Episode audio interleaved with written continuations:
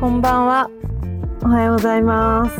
13時間の時差を超えても話したいことがあるわけで、ようこそ。この番組は東京に住む私よしちゃんと、ニューヨークに住むトシちゃんの議論好きな2人の女が13時間という時差があろうとも週に1回ただただ話す様子をただただ流す番組です。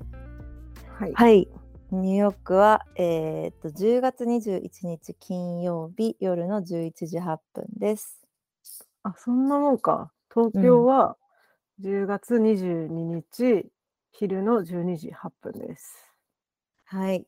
今日はニューヨークが夜、東京が朝という感じでお送りしてます。昼ですね、こちらは。そうちょっとバタバタしてて遅めな感じになりました。珍しく。はい。はい。でね、今日のテーマは、えっと、アフターコロナの働き方です。で、まあ具体的にいくつかすごい相談したいっていうか気になる、みんなどう思ってるんだろうって思うトピックが個人的にはあって、まあ、それよしちゃんとまず話したいなっていう気持ちですと。うん。聞かして。でね、そう、なんかね、これもすごいバズワードに、アメリカだと特に、日本でもなってると思うんだけど、アメリカだと特になうんってるんだけど、とクワイエットクイッティングっていうワードがすごいもうバズワードになってると。うん。で、まあ、直訳すると、静かにやめる、クワイエットクイッティング。まあ、どういう意味かっていうと、すごいシンプルに言うと、仕事で本気出さないみたいなことだなと思ってますと。仕事は仕事、生活は生活っていう。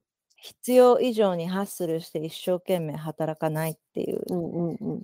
こと言われた以上のことをやるわけやでらもなないければ、評価してもらおうともせず与えられた範囲の責任を果たす終わりみたいな挑戦もしませんみたいな態度のことうんうん。ですと。そうすごいやっぱりコロナになってから目が届かなくなるわけじゃないその同僚同士とリモかートとかがね、増えて。そうそう、上司から部下とかって目が届かなくなってきて、やっぱりこのクワイエットクイッティングが加速したっていうのはきっとあると思うんだけど、もうめっちゃざっくりどう思うこのトピックについて。なんか私は自分に照らし合わせた場合の話をすると全然これでもいいと思うんだけどなんかフェーズなだけであって私の場合はちょっと今疲れてるからあんまり頑張れないなみたいな半年間とか1年とかがあることは全然いいと思っていて自分がフリーランスっていうのもあるけど、まあ、会社の中にいる時もそうだけど何かしらのタイミングで、まあ、こういう事務職とかじゃない限りなんかめっちゃ頑張んなきゃいけないタイミングみたいのが来ると思っていてうわ私今ここやんなきゃいけないやつだみたいなそういう時に頑張れるかどうかはなんか私は大事だと思ってるけどその、の、自分が疲れてる時とかにもう自分を奮い立たせて心身を病んでまでキャリアのために頑張るみたいのは別に必要ないとは思っているだから別にうんこういうふうに思ってる人がいても、それはそういう捉え方なんだなって思っちゃうかもそこにななん、かその人のモチベーションを上げようとはあまり思えない、なるほどね。なんか単純に、この言葉って会社の正社員が対象に使える言葉だと思うんだよ。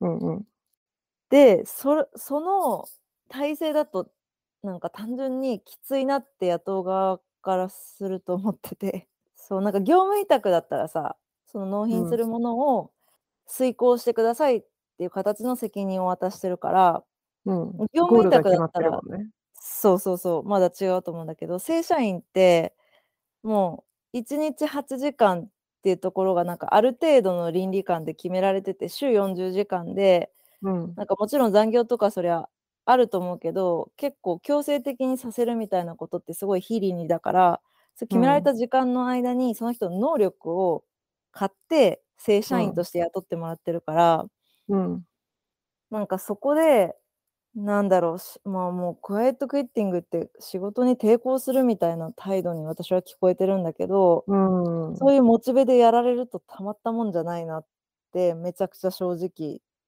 正直思うこれなんかバッシングされるのを見越して言うけど、すごい正直そういう気持ちバ。ッシングされるか。いや、全然その気持ちはめっちゃわかるけど、逆に言うとさ、働いている側もさ、会社が全てを叶えてくれるとは思っていないし、いや、そうだよなんね。か、うん。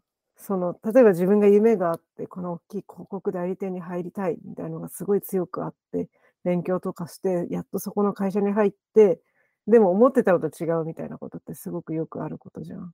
そういう時に、会社は自分に何も与えてくれないってみんなどこかしらのポイントで気づくじゃん。働いてたら。まあ、社員としてね。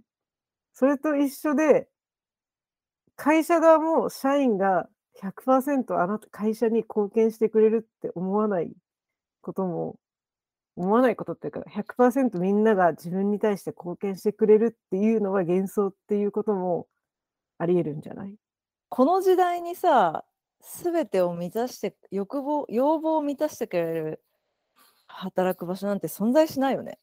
ないないないないと思うしこうなるのがわ分かりきっていたことというかてか窓際族とかもそうなんじゃないのそうだね、年そう代だがね。違うかもにしれだかないらけど日本はすごいこのコンセプトは親しみまがああるって言わ昔れかてらるんだね、よね。ううんん。まあ、アメリカではすぐファイヤーされるから今までなかったのかうもん、しれないけどなんでも、か、うん、あの、シリコンバレーっていうドラマがあったの知ってるシーズン5とか6までやってたと思うんだ見けてど。ない。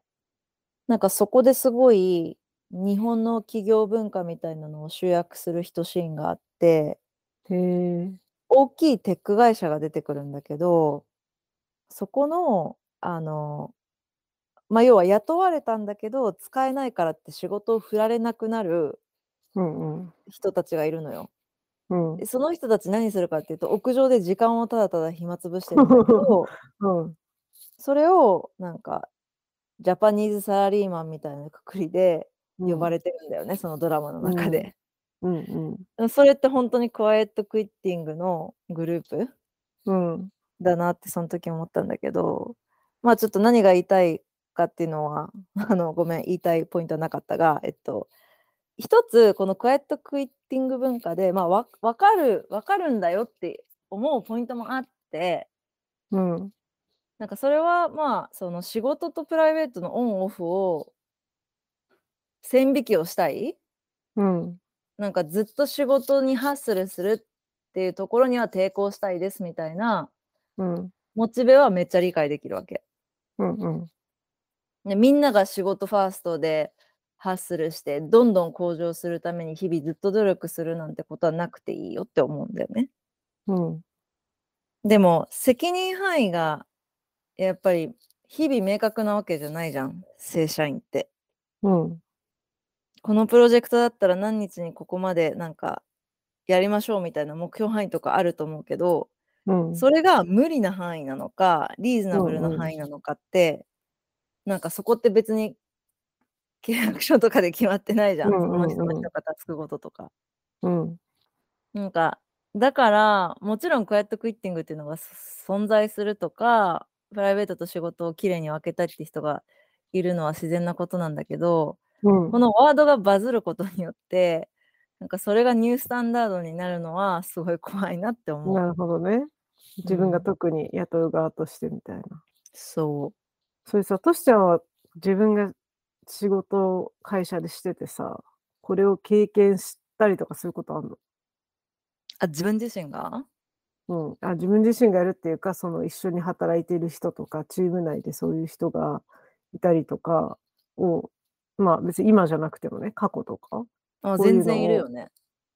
うーん、全然いるけど私はプロジェクトベースで動いてるからプロジェクトによっうてん、こうこの人とチームを組むっていうのを変えてるのね同じ会社の中でうも。ん、うん、うん、で、まあ、グループ会社と仕事することが多いから私自身はすごい小さいあのニューヨークのね会社はちっちゃいうから。ん。でもどんどん組まなくなるよねやっぱりああ、そうなんだ。そういう人と。うん、なんかそういう人ってさ、この自意識があってそれやってるのかな。う私ん、ちやょっとそうもう思疲うれてるからって休んでんのそういうか、人もいる。 100%自分は頑張ってるつもりでクワイエットクイッティングになうってしまっているのかーんな。いや後者だと思う。ああ、そうあ、なごんめん、だ。後者じゃない。前前者、前者。者。ごめん。う。うんん。そうなんだ。なんでだろうね。やったことはある？自分で。今までキャリアで。ないね。うん、 そっだかか。らだろうね、この意見を持ってるの。どのレベルかにもよるよな、だって。いや、もちろんもちろん、だからほらもう連絡取れなくなる日が3日続きますとかの人もいるから。ああ、でもそうそういう人いるよいたよね。私昔の昔というか新卒で入った会社でそういうのあったかも。 うーん。でもそれはやっぱメンタルがもう来ちゃってんじゃない？もう無理だっま、た来んじゃちゃなっい？てると思う。うん。なんかう私そんん。なわかんない。自分自分が経営者だったらそうならなそうな人を取るしかないし。うーん。今の自分にはそこまで、なんだろう、関係ないっていうか、まあ、一人でやってるから、そこまでアフェクトする問題ではないし。確かにね。あんまり自分事に慣れてないのかもしんないけど、肯定派なのかもしれない、私は。もうやりたいうけやっとけばっーて思っちゃう。ん。うーしかもクん。リエイティブ業界でこれやってたら、なおさらさ、もうその人のキャリアがどんどん潰れていくだけでさ。ま、だからその文化が良くないっていうのはわかるよ。ハッスル常にしてないと生き残れないっていうのも、ま、おかしな話だなっていうのはわかる。うん。で、なんか給料もらう分だけ働くっていうのは、うん。なんか正直悪くないと思うんだよね。うん。いいと思う。でそも、う。うん。給料もらう分だけ働こうから、 給料もらえてるから、それより働くのを少なくしようってなるのが、なんかその境目怖でい。懸念してるとこなんだよね。 確かにね。だって給料をで減もらすのってストレスですから、こっちからすると。ま、そうだよね。でも給その会料話するとか。給料もらえてるという安心感はでかいよな。 ちょっうと休みたくん。なったりするよね。うん、そうだよね。うん、ま、でまあもまあ、ちっ給ちゃい料組織だから。そうね。プうん。ロプロフェッショナルならば、もらった分は働けよとは思うけど、うーじゃあ、ん。それが何時間なのかとかってさ、この業界では特になかなかうーね、ん。言えないしね。さい裁量制っていうんだっけ？なんか。そうだね、裁量労働だよね。うん。あとなんかさ、そのクワイエットクイッティングが、た多分私は今それがサボりなのか、そうじゃないのかっていうはいはいはい。ラインを引こうとしてると思うんだけどうん。えっと、例えば、いやなんかこれうちょっん。と、過去に見てきたことなんだけど、例えうばん。同じチームの中でうん。自分の責任範囲を減らそうとするあの、行動とかを見たこともあるのよ。うーん、た例えあばる具かも。体的には、自分の仕事っていうのは、チームのメンバーのことをオーガナイズすることなんだけどうん。そのオーガナイズの定義をすごくハードル低くして、はいはいもうは伝い。言伝えするだけで、そのや職って責をる果たし風てるね。っていう風に見せるめっとちゃわかかる。めっちゃわかる、それ。 いるよな、そういうやつ。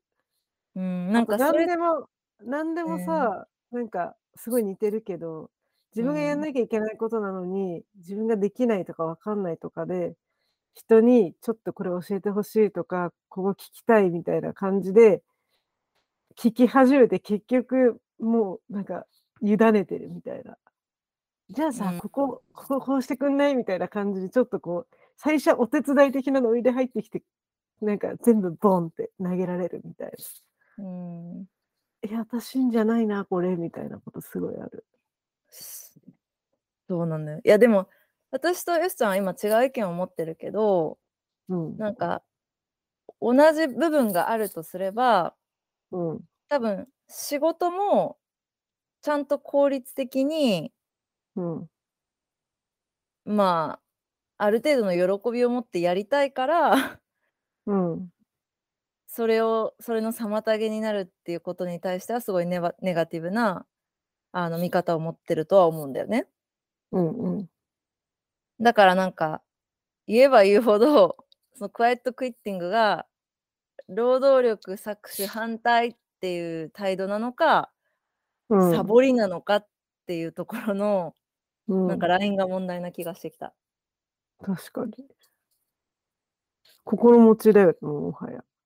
うーでもん。さ、逆に考えるとさ、私たまにこれ最近考えるんだけど、例えば今、結婚して子供が欲しいとかって思ったとするじゃん。そしたらさ、まあ、妊娠して何ヶ月で産休に入るかわかんないけど、産休はい臨月で産休入って産んで、最初はまあ、そんなすぐは働き出さないじゃん。まあ、最低でもわかんないけど、1、2ヶ月とか、ススーパーな女性でもね。そうだだとね。したらさ、なんか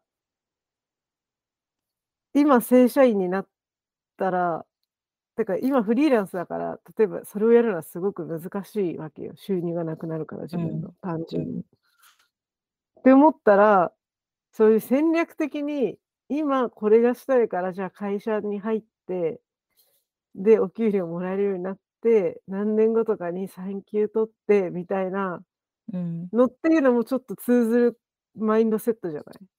確かにそ悪いれことそじれゃはないせよんね、全然。うん、それは戦略的なことだけど、戦略的休みだけどだからもちろん根底には働きたいからこそ今みたいなうとこん。ろはあるんだろうけど、クワイエットクイッティングもなんか、お給料もらえるから休みたいみたいな、お給料もらえるから子供産もうとか、うなんかちょっーん。とちょっと戦略的というか、ただのサボりっていうよりかはなんか戦略的な気がするな。ま、それはわかんほんない。とに難しいね。だってうん、人によるけど、もちろん。だって出産とか休むべきだもんね。 う育児ん。もそうだけども。うん。でもそれをさ、産休取りづらいじゃん、日本って、きっと大きうな会ん、社あととか。ミーティングでききミーティングじゃない、ごめんなさい、インタビューか、とうかでん。聞いてもいいんだもんね、日本は。ああ、そうそうそうそう、イリ妊ーガ婦っルてでか、はない子んだよね。供うん、子供を作る予定予がある定はかとあか、りま結すか？婚してるかとかね、そうそううそう。ん。それでジャッジされたりするわけじゃん、その採用確を。かに。だかそうらだなんね。かね、ま、恐ろしい話だけど、それは。確かに、なんかそうなるとスタートアップとかで妊婦さんが働くとかって、やっぱり、もちろん避ける避ける人が多いのはそりゃそうだよなって思うよね。うん、しかも採用されないだろうしね、そもそも。うーん。例えば6ヶ月ですとかで、もうお腹が大きくなってたらさ、スタートアップで働けるキャリアとかがあっても採用はされなそうだよね。うーん、まあ、なんか確かにハッスルなしに0から1は作れないよなって思そっうちなゃんう、だ。私のでももはうた0から1を作ろうとしていない世代のトレンドなんじゃないか？そうだね、それはそうだうと思う。だん。から大きい会社にいてとかっていう方が割合は高かったりするとは思うんだけどね、クワイエットクイッうティング。ん。これってさ、何う歳ぐらいん。の人にバズっているワードなの？え、アなんメかね、リカでは。 TikTok でぐずバズったのよ、一番初めはね。じゃ、やっぱ20代ぐらいなのかだな？からやっぱ若年層ではあるんじゃないかな。うん。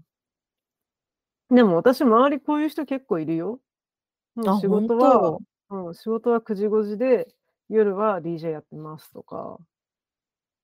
うーん。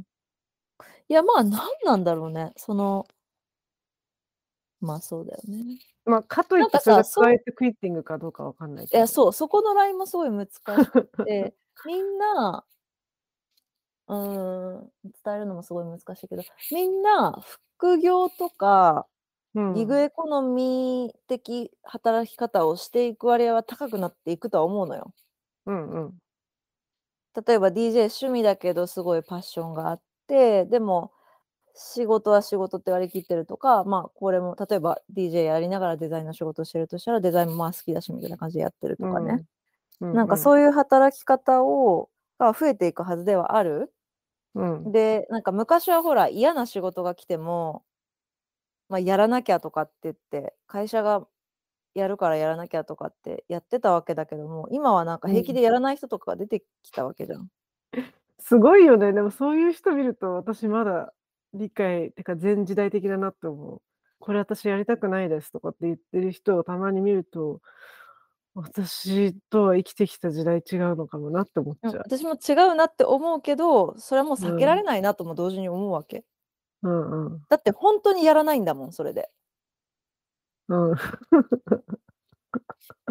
でなんかその会社の中でその人を異質な目で見たとてそういう人がうん増えてるっていう事実があるわけだかはいらはいはいこれからギグエコノミーも増えていくしフリーランスも増えていくしなんかオートノミーそのやりたいやりたくないっていうのがうん尊重される文化に絶対なっていくんだよ。うん、ってなった時に、まあ、クワイエットクイッティングっていう問題点もある中でなんか働き方ってやっぱり大きく変わんないといけないのかなと思う例えば大きい会社とかも副業権にしたりとかってっていうのがもっそうと一だね。般化していくんだないや、と思う絶から対そうだと思うんだからほら管理管理っていうのがもっと曖昧になるのを許容しなきゃいけないんだよね多分新しいうん働き方は。う。うん。でなんそれで言うかもとリモートとかどう、まあ、フリーランスだからいろんな考え方があると思うけど一緒に仕事する人とがっつり会って進めれないとかっていう状況についてコロナの後増えたでしょ絶対。まあ、プロジェクトにもよるけど、それで言うと私は2017年ぐらいからリモートをしてるから、なあね。もうリモートに慣れき、リモートの、リモートワークの申し子。 めっちゃ言うじゃん。いや言ってるけど、2017年のロンドンからずっとリモートワークしてるから。あそうかその時日本と働いてたんだもんね。そう、まあ、ロンドンの仕事もしつつ、日本のもあったし、うん、その後会社に入っても、もう会社の人にまだ会ったことないみたいなことが半年間ぐらい続いてたし、うん、なるな。まあそれで言うと私はもう慣れ。うんでも、その実際に物を作るとか、展示とか服を作るみたいな、あのプロジェクトに関しては、フィジカルな何かが必ず倍介するものには、やっぱ人と会った方が絶対早く進むけど、それ以外の仕事は全然リモートでいいし、もっと言うと、そのギグエコノミーに関するような仕事って大体そういうオンラインとかさ、なんか、まあ副業に向いた仕事だったりするじゃん。そうだね。っていうのはもうリモートでいいと思てかコラボレーションが前提のとこじゃないとフリーランスのよしちゃんが入っていくっていうシチュエーションになんないもんね。う。そうだね。だから一人でやって一人で完結するみたいな仕事ないし、うん、大体リモート。そそのしてリモートはいい。私は好きすごい。コラボの観点から見てリモートがうまくワークしてるっていうのは分かったけど自う分んがじゃあずっとお家から働ける今スタジオがあるじゃないうんうよんしちゃんは。や家っぱかりらじは働けません。そうだよね自分の私は規律うんのために通ってるって感じだよね。うん。自宅では私むしろ仕事しないね。要はだからほら出社してるっていうことだよね。そうんうん、えう。トライしたことあるる家で働くっていうの。コロナになってすぐは家からやってたけど、もうなんかやん病んだ。ああそうだよなやっぱ。パジャマでずっと仕事してみたいな。朝起きてうんパジャマで仕事してどこも行かずみたいな。まあその頃はその世間の暗さみたいのもあったけど、今後どうなるかわかんないみたいな。これでもニューヨークやっのぱ同業とか同じサイズとか松井サメサイズのところとか見てるとうん。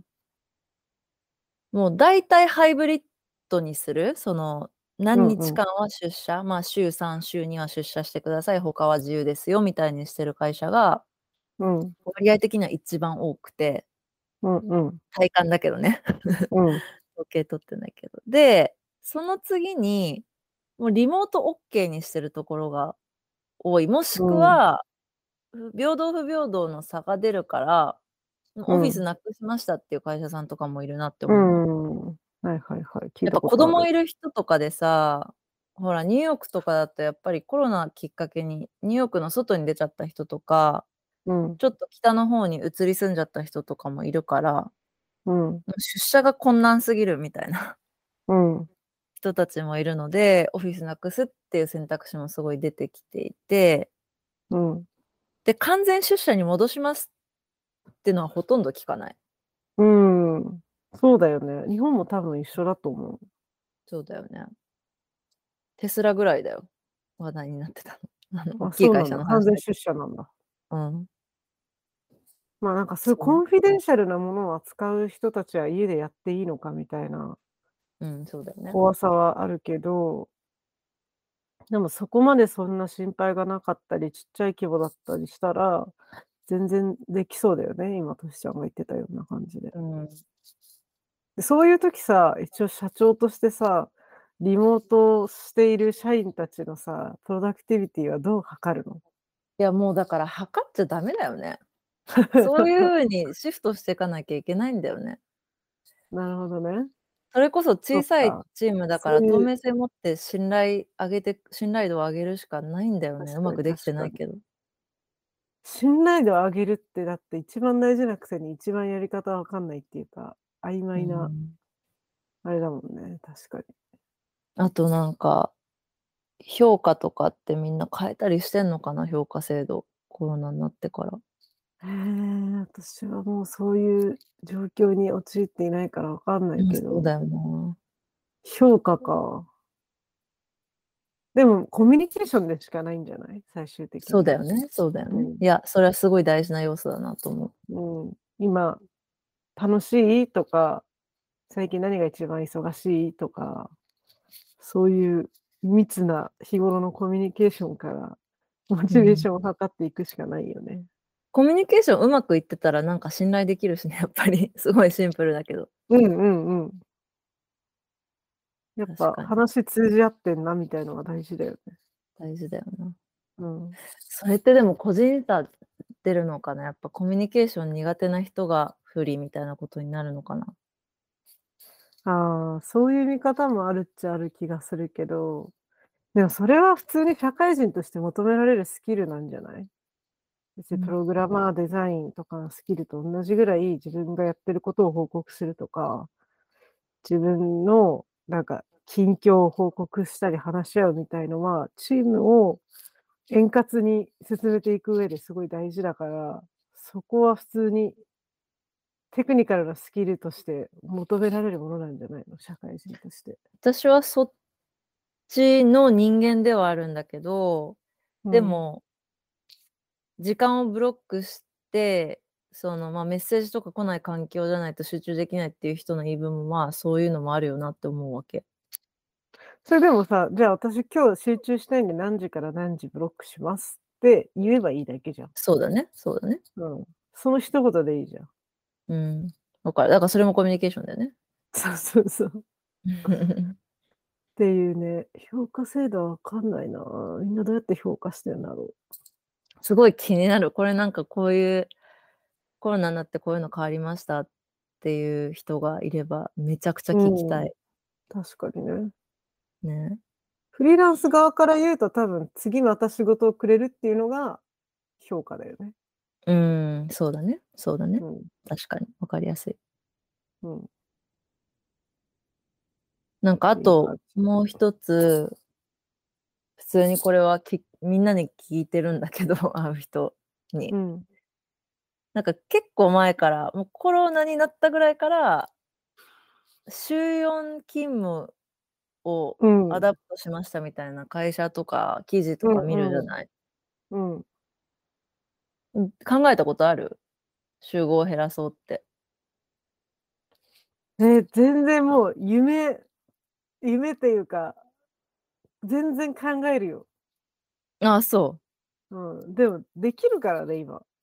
うん。なんか会社にいる時の方が考えてたかもな。今はなんかま、良くないけど、ほんとにギリギリのものをギリギリにやれば、別に1日休んだとてうーなんん。ていうんだろう、人に迷惑かけないレベルであれば全然休めるというか、私はね。ああ、なるほどね。うん。じゃあちょっとマイクロなレま、ベルで毎やっ週てじゃるないよ。う、うん毎ん。週じゃないけど、そういう日もある。なんかもう今日お腹痛いなとか、もうだる、もう無理、全部無理みたいな日とか全然あるから、そういうう時ーに、ん。例えばなんか夕方ぐらいまでゴロゴロして、夜から仕事するみたいなことも全然あるよ。まあ、それフリーランスだとできるよね。リズム崩れたりしない？自分の中で。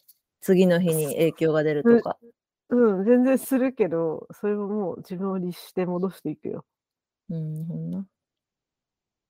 週4勤務ね。でもそれで言うと、週4勤務の時もあれば、週7勤務の時もあるから。確かにね。案件ごとに変えてるよね。そうそう。だからバランスは取れていると思うけど、なんか決めてはいない。私うの場合は。ん。週何日とかって。もうやなんる、かそね。の週4にしたら生産性が上がるみたいな記事が出たわけ、最近ね。うんうん。でもなんかよく昔から言われてることだよね、それ。あ、そうなの？うん、結構よく聞く。なんかこの何年かの研究で出たみたいなことが書いてある記事だったんだけど。うん。なんかまず試してる期間がやっぱ短いうん。から、その短期的な生産性しか測れてないっていううのん。とあと意外と週4週5から週4にした後に週5に戻してる会社もあるわけでうーそん。れをカウントしてない。うん。週5から週4にした時の影響だけを測定うんしうてる。んうん。っていうのもあるのかなっていうのが、ちょっとなんか微妙だなって思っているところ。うん。で、なんかあとは、単純に、ま、会社の大きさのレベルにもよるけどなんかもっとすごい、ごめん、めっちゃひめっちゃおっきい話をするんだけど、 うん。そう、日本って人口減ってる日本の話するね。うん。日本って人口減ってるじゃん。うん。だから生産性ってすごい大きいマクロレベルで見たら減るわけじゃん、これから。うんうん。ま、ニーズも減っていくっていう議論があるとして、ま、減っていくわけでうん。で、そうなった時に、高度経済成長の時とか、昔のこういっぱいハッスルして働くみたいなカルチャーからさらに制限がかかって、う残業しん。ないとか、うあのハん。ッスルしないっていう人を許容していく文化になったらもっと減るわけじゃん、生う産ん。量が。うん。どうやってそれは経済が良くなるんだろうって、なんか単純に思う。すごいおっきい確か流に行なので。ね。今頑張んなくていつ頑張んだよっていうことを。うん、なんかその、もちろんほら、働かせる強要をしろって話じゃなくうてんうん、わかるわかる。もちろんライフがあるバランスでう人間ん。は働くべきだけれども、頑張りたいとか頑張り時だとか、ハッスルしたいっていう人はしてもらわないともうなんか難しいんじゃないって思う。そのけい経済的に。確かに、終わりが終わりの始まり感があるよな。って思ってるでのもと、自そん分な週5でも生産性よくちゃんとやってるから、それを週4にしたら普通に単純に量減るだけじゃんってやっぱ思ってるところが節があって。うん。ま、それで信回じれってないったてだけ。りそれで回ったり、それで最後にツケが回ってきて週7の週が増えるとかじゃなければ週4でもいける気がするけど、うなんん。かなんて言うんだろう。そみんなそんな仕事あんのかな？どうなんだろう。なんかさああ、なるほどね。その考え方なかったな。いや、その、せ少子化でさ、需要も減って、仕事も減って、で、働き方も変わって、そんなハッスルしなくていいよってなっていって。で、だから仕事も減っていって経済が回らなくなるっていうのはよくわかるんだけど。いや、なんか私ね、経済が下がっている理由は、なんか仕事が、えっと、なんか2軸あると思ってて、なんつったらいいんだろう。無理無茶な仕事無駄な仕事を作ってるのが特徴だなとも思うわけ。うん。そう、例えば、ためっちゃ例えばね。うん。ステファン・セグマイスターっているじゃん。うん。うちらがグラフィック勉強してた時の、なんか、結構その時代のヒーローだったと思うんだけど、グラフィックデザイナーの。うん。 今なでんもかヒーローなんじゃない？あ、今でもそうだね。ちょっとでも引退しちゃった感あるけど。うん。なんかステファンが、うちらの学校セントマに来て授業した時があってうん。そん時ちょうど彼、日本でサバティカルをやってる1年だったんだよ。うーん。で、一瞬ロンドンに飛んでレクチャーするために来ましたみたいな。うん。で、なんかそこで彼が言ったのは、セブンイレブン素晴らしいって話をしたわけ、授業で。うん。なんで素晴らしいかっていうと、もうあんなに一歩入ったところで、うもん。う商品がずらっと棚に並んでて、うどん。のパッケージもすごい自己主張してて、買ってくれ買ってくれって言ってるものが、すうごいん。種類の数多く並んでると。うん。でまあ、例えばセブン入れにある商品のうちの100点っていうのは毎月入れ替わっていて、うん。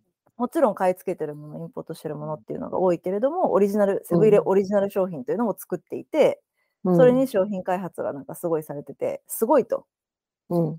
日本すげえみたいな話してたんだけどうん。なんか私どうもそれが全然すごいと思えなくてうん。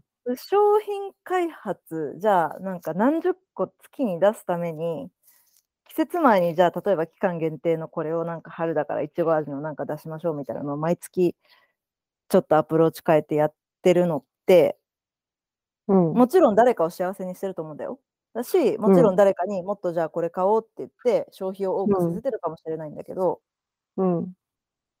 なんかそもそもそこにかけるリソース VS うん。じゃあ目黒川沿いにセブン入れ1個あるとするじゃん。うん。でそこの目黒川沿いの一角に来る人数って、うん商品量を倍にしたからってその人口がふ増えるわけじゃないじゃん。でもセブンイレブンは全国に何百何千とあるじゃん。いやだからそれを言っていて、うなんかセブン入れがある一角の次の通りにセブン入れあるとか本当意味わかんないのよもう。だって同じセブン入れうのん会社で食い合ってんじゃんね。うん。で顧客食い合がっどってちるによ行くかっていう、ねでそれ24時間やるとかもそうじゃん。うん。 9時5時っていうところから24時間にしたらそりゃあ人の消費はちょっとは増えるかもしれないけどそこ営で業時見合っ間た利益はね。そう営業時間倍にしたところで売り上げ倍になるかって多分違うけどうん。でも働く人の給料は倍になってるわけじゃん倍の時間働いてはいるから、はい、時給人件費は倍になってるよね。だからなんかなんつうの無駄な仕事む無駄っていうかなんかその効果バリューの低い仕事を作ってるってことを海外のデザイナーとかは日本すごいクラフトだって評価してるけど、うんなんかそれが経済をそう苦しめてる一端なのではとかって思ったりするよねこっちの緩い人たちとかサービスと呼べないサービスを見てるとそれでも生きていけるわけだしだってアメリカで確かにね。食い合ってる、食い合うのがフランチャイズの根底なのかな。なんかさ、そこまででっかい会社がさ、利益にならないことをそんなやったりするのかな。結果黒になってるからそれをやってるんじゃなくて。あまあ黒にはなってるんじゃないだけど、うんその黒の幅なんていうのバリューなんていうのその会社にとってはいいか費も用対効果が別にそんなに高くないだろうっていうこと。だしなんか新しい何かイノベティブなものを生み出して人の生活を豊かにしてると思えないというか はいはいはいはいな。んか同じものを増やすとか時間を延ばすとそうか、ねそうだね。確かに生ね。活をぐんと楽にしてないじゃん消費ちょっとなんかそのうんまあでもその思想はありそう、日本では。そうだ、ね、なんかだらだらやるところとか、目標設定せずに、なんか始まるところとか、うん、費用対効果みたいのをすごく考えながら、ダメだったら、はい、おしまいみたいなことってないよね。すごいスピードが遅いよね、やっぱ日本は。うんだしなんかわかんないけどこれが実際に起きてるか私リサーチしてないから、でもなんか実際賃金上がらないのってそれが理由じゃんって思うんだよねうん。なんかそうなんじゃシェアしないてでるもわけいやだからそうでしょ絶対うん。そうなんじゃないかな。だからでも外それ向まけたにうんそれまたクワイエットクイーティングにちょっと似てるよね。うんうんいやほんとそうほんと同じなのよだから生産性は上がってないけど、社員は増やしたりとか。うん、だからそそうのそうパイを奪い合うから人間同士で、うん、給料が減るじゃん一人当たりのうん取り分が、てか減るっていうか上がんないじゃんそうね。いつまでたっても上がんないよね。だからなるほど外向ねけの事業やるのがいいのかな海外マーケット向け事業。それは頑張絶対じゃない、でも。やっぱまあも海ちろん外そのうプだロジけェどクトやると、バジェット全然違うしね。うん、あとまたほら人口が減っていくこのこの苦境にさらに今言ったような状況プラス人口が減っていくっていう問題があるから外国人をもっと受け入れる。うん。それは絶対そうだと思やっぱそこがないとほらなんか男女平等の育休がとか賃金がとかそういう話にももうならないよね。リソースないんだもん。ならい。ないだろうね。そうだよね。うん。結局外国人が増えて、例えば日本人と外国人が結婚する量も増えたとしたらさ、もうなんか、夫婦別姓とかそういう話じゃなくなり、夫婦同姓とかそういう話じゃなくなりそうだよね。うん確かに。もうなんかくくっいてやる暇ないみたいな。いやそうだどよっね。ちがどっちかとかって。まあ、っていうことをうん。おもろいね。 1ドル150円になった昨日いやー。会そし社でたら話してたドんル、だよ。ドルでお給料なのそうだよ。だってドルで稼いでうんん。だもん。そうだよね。それはいいことだね。今、浮かんでだもだ日と。本の案件も半分ぐらいあるから、それは苦しい部分ではあるけどね。そうね。そうだよね。日本の案件はアメリカでやるときのその人件費割に合わなすぎるよな、今。うん、あとやっぱ日本安いから日本の人に発注とかするともうはい時は差いは的い。にすごい苦しい。そうだよ ね。苦しい自ね。分がめっちゃ起きてないといけない。苦しいね、それは。ハッスルしてるね。まあまあでも、そんなこと言うてもね、自分でやるんですけど、やるって言ってやってることだからね。 そうね。いいね。うん、そんな私たちは、私たちはこの今回で回で、なんと1周年を迎え1周年ますす。ごいね。すごい。サボったりしてたけど、はい。だらだらとさ不定う期んで1周30年、回1目だ年。よ。結構だね。なんか1ヶ2月週2に1個以回は出上。してる。うん。結構だね。えっと、どうですかやってみて1年。 なんかこれ私ね、言おうと思ってたの、この収録で。言おうとう思ってたん。んだけど、私は結構、この時間、ポッドキャストを話す時間を、うトん。シちゃんという人の観察とか、 私たちのフレンドシップという実験みたいな目で見ていて、どういうこなんとか、例えば、なんか私とトシちゃんってすごい不思議だなと思って、友達じゃん。で、結構何うでも話すん、じゃん。仕事そうだもおね。金も恋愛もう。くだらなんいことも。でも、私たち一緒に遊んだりとか全然しないじゃん。しないね。あんまり私としちゃんと遊んだみたいな、なんかまあ飲みに行って話してもこの話しかしないし、確かとに。しちゃんと遊んだみたいな記憶が多分一緒に京都に旅行行ったとかそれぐらいしかなくて。あ、み、で、日本、日本ミュージアムに行ったね。確かに。あれそうは遊そうびだそっうたそう。あね。れは遊びじゃん。でも私たちって結構もう4年ぐらい知ってるけどさ、う遊んん。だ記憶がそんなないのよ。で、確かに。私の中で友達という定義はいろいろあって、なんかまあ本当にくだらない話しかしないもう超気楽な友達もいれば仕事のことでお互いこう高め合うモチベーションを与え合う友達とかいろいろあるけど、まあ、その中でも数人はそんなたくさんいないんだけどなんかちょっと恐れている友達だからこそこれ完全にリスペクトではあるんだけどちょっと恐れているみたいなとこもあってっていうのも友達だからこそその自分の好きな友達だからこそその人の自分への評価が気になるみたいなとこってないああ、なるほどね。だからなん私かね、ない。 なんてご言うんめだん。ろ共感してなくてごめん。ういや共感は全然求めてないんだけどトシちゃんってなんかすごいうん、すごい温かいんだけど、一瞬にしてさーっと引いていきそうだなみたいなのもあって、な、ジャッジメンタルへいえ。や、なんて言うんだろう。でもあ、あなんるかかすごもいね。仲いいね、友達なんだけど、なんかいつでも敵とは言わないけど、いつでもいなくなりそうな感じへえ。がしてて、だからなんか私たちの関係って何なんだろうな、みたいな、うんあ、友考えな達がとはら、違うってこといや、友達なんだよ。ただ遊びもしない。友達そうなだんだけね。ど、あなたからの評価を私は多分なんか気にして、なんかそれだけ気にして話してるわけじゃないけど、ま、トシちゃんがいるから頑張れるみたいなのもあると思うんだけど、なんかねえ。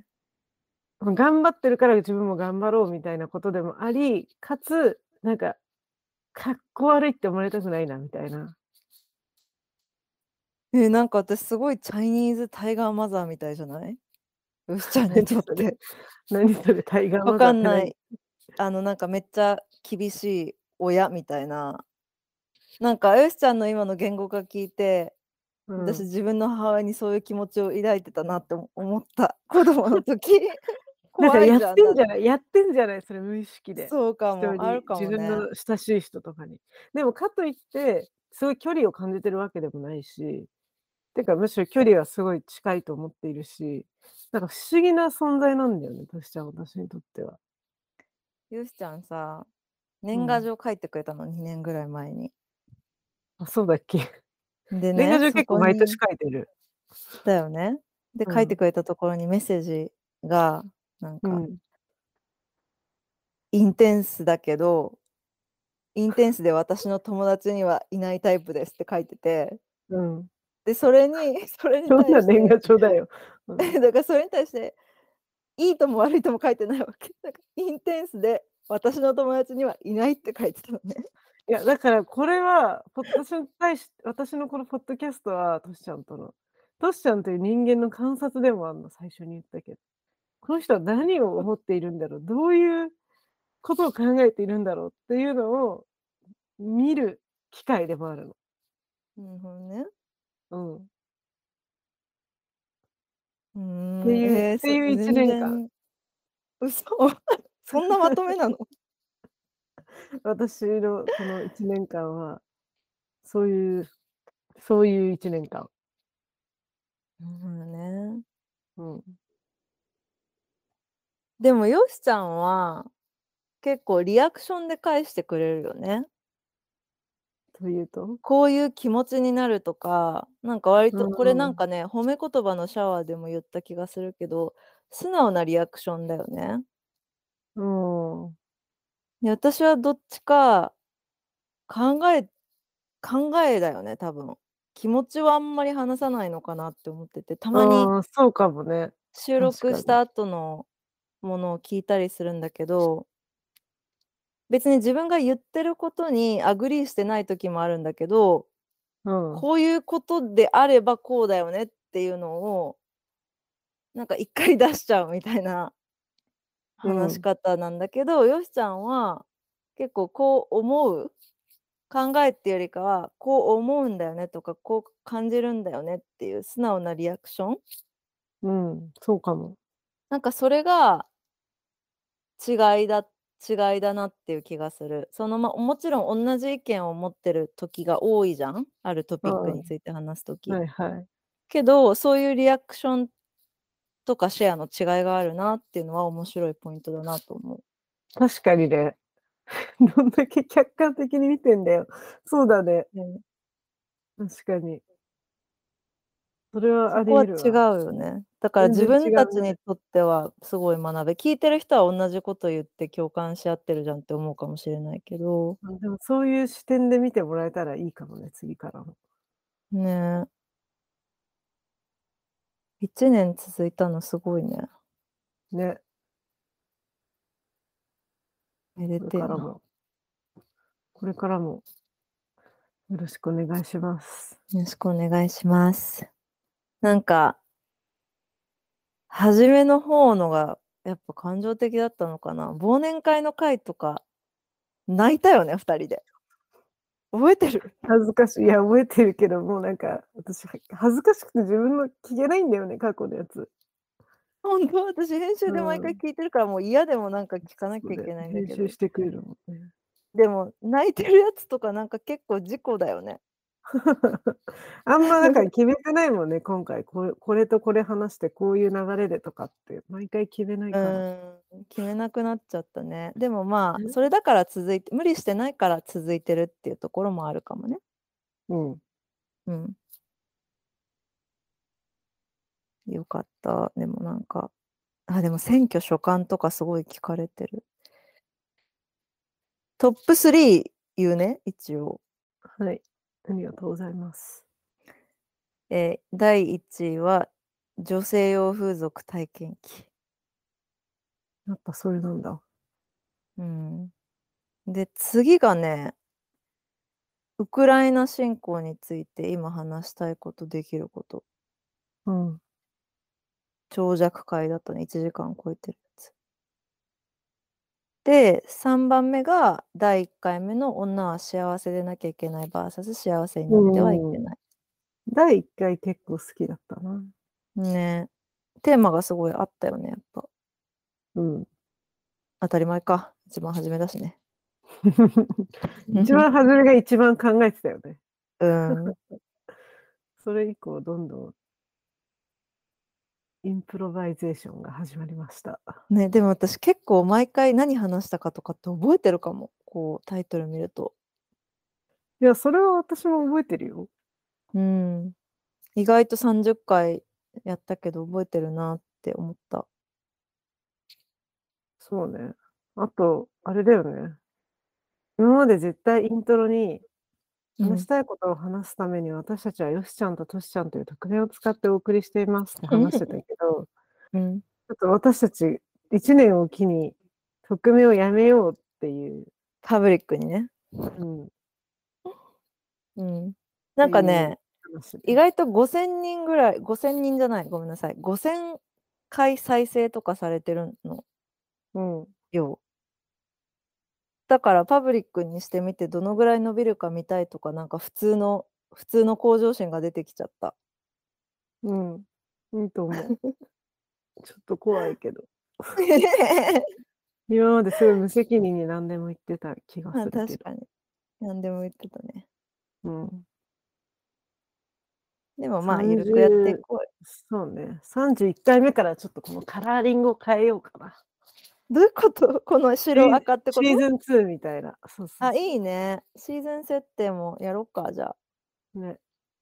あのね、これか、今年こそは、今年っていうか、これから先の1年こそは、私はゲストを呼びたいですね。確かにね。ずっとやろうって言って、やってないもんね。このクワイエットクイッティングとか、ジェネレーション Z の人呼びたい。やりたいよかっね。友達いないね。ジェネレーション Z。ね。まあ、そういう企画もしていきましょう。